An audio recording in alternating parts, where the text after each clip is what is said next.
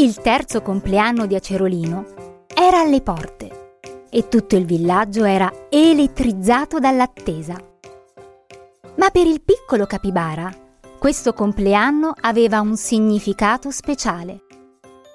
Era il momento di dire addio al pannolino. Alla scuola materna, Acerolino notò che molti dei suoi amici non lo avevano già più. Anche io voglio essere grande come voi, esclamò. Ma dentro di sé provava un grande conflitto. Temeva di non essere pronto. Una sera, mentre la famiglia era raccolta intorno al fuoco, Acerolino confidò le sue paure a mamma Papaya e papà Pitanga. Non so se posso farlo, ammise con gli occhi lucidi. Papà Pitanga sorrise e iniziò a raccontare una storia. Quando ero piccolo, avevo paura di nuotare nel fiume. Ma con il tempo e la pratica ho imparato. E ora adoro nuotare. A volte Diventare grandi richiede tempo e pazienza. Mamma Papaya annuì e aggiunse. Ricordi quando Guavina ha imparato a costruire la sua prima capanna? Ha fallito tante volte, ma non ha mai mollato. Ogni sfida ci insegna qualcosa di nuovo. Guavina sorrise e si chinò per abbracciare il suo piccolo fratellino.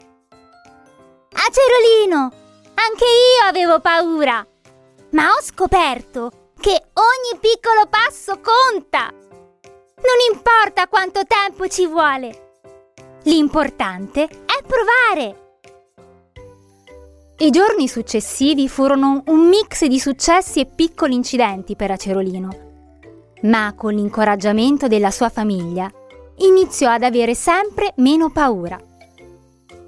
Finalmente arrivò il grande giorno.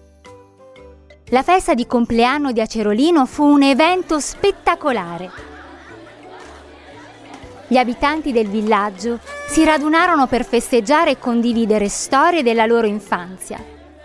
Acerolino realizzò che ognuno aveva le sue sfide da superare e che era normale avere paura mentre spegneva le candeline, provò ad esprimere un desiderio speciale. Avere il coraggio di affrontare ogni nuova sfida con gioia e determinazione. Quella notte la famiglia capibara si addormentò abbracciata, felice di aver celebrato non solo un altro anno di vita di Acerolino, ma anche il suo coraggio.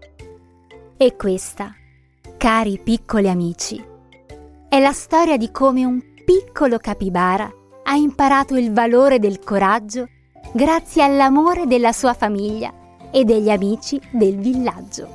Buonanotte e sogni d'oro.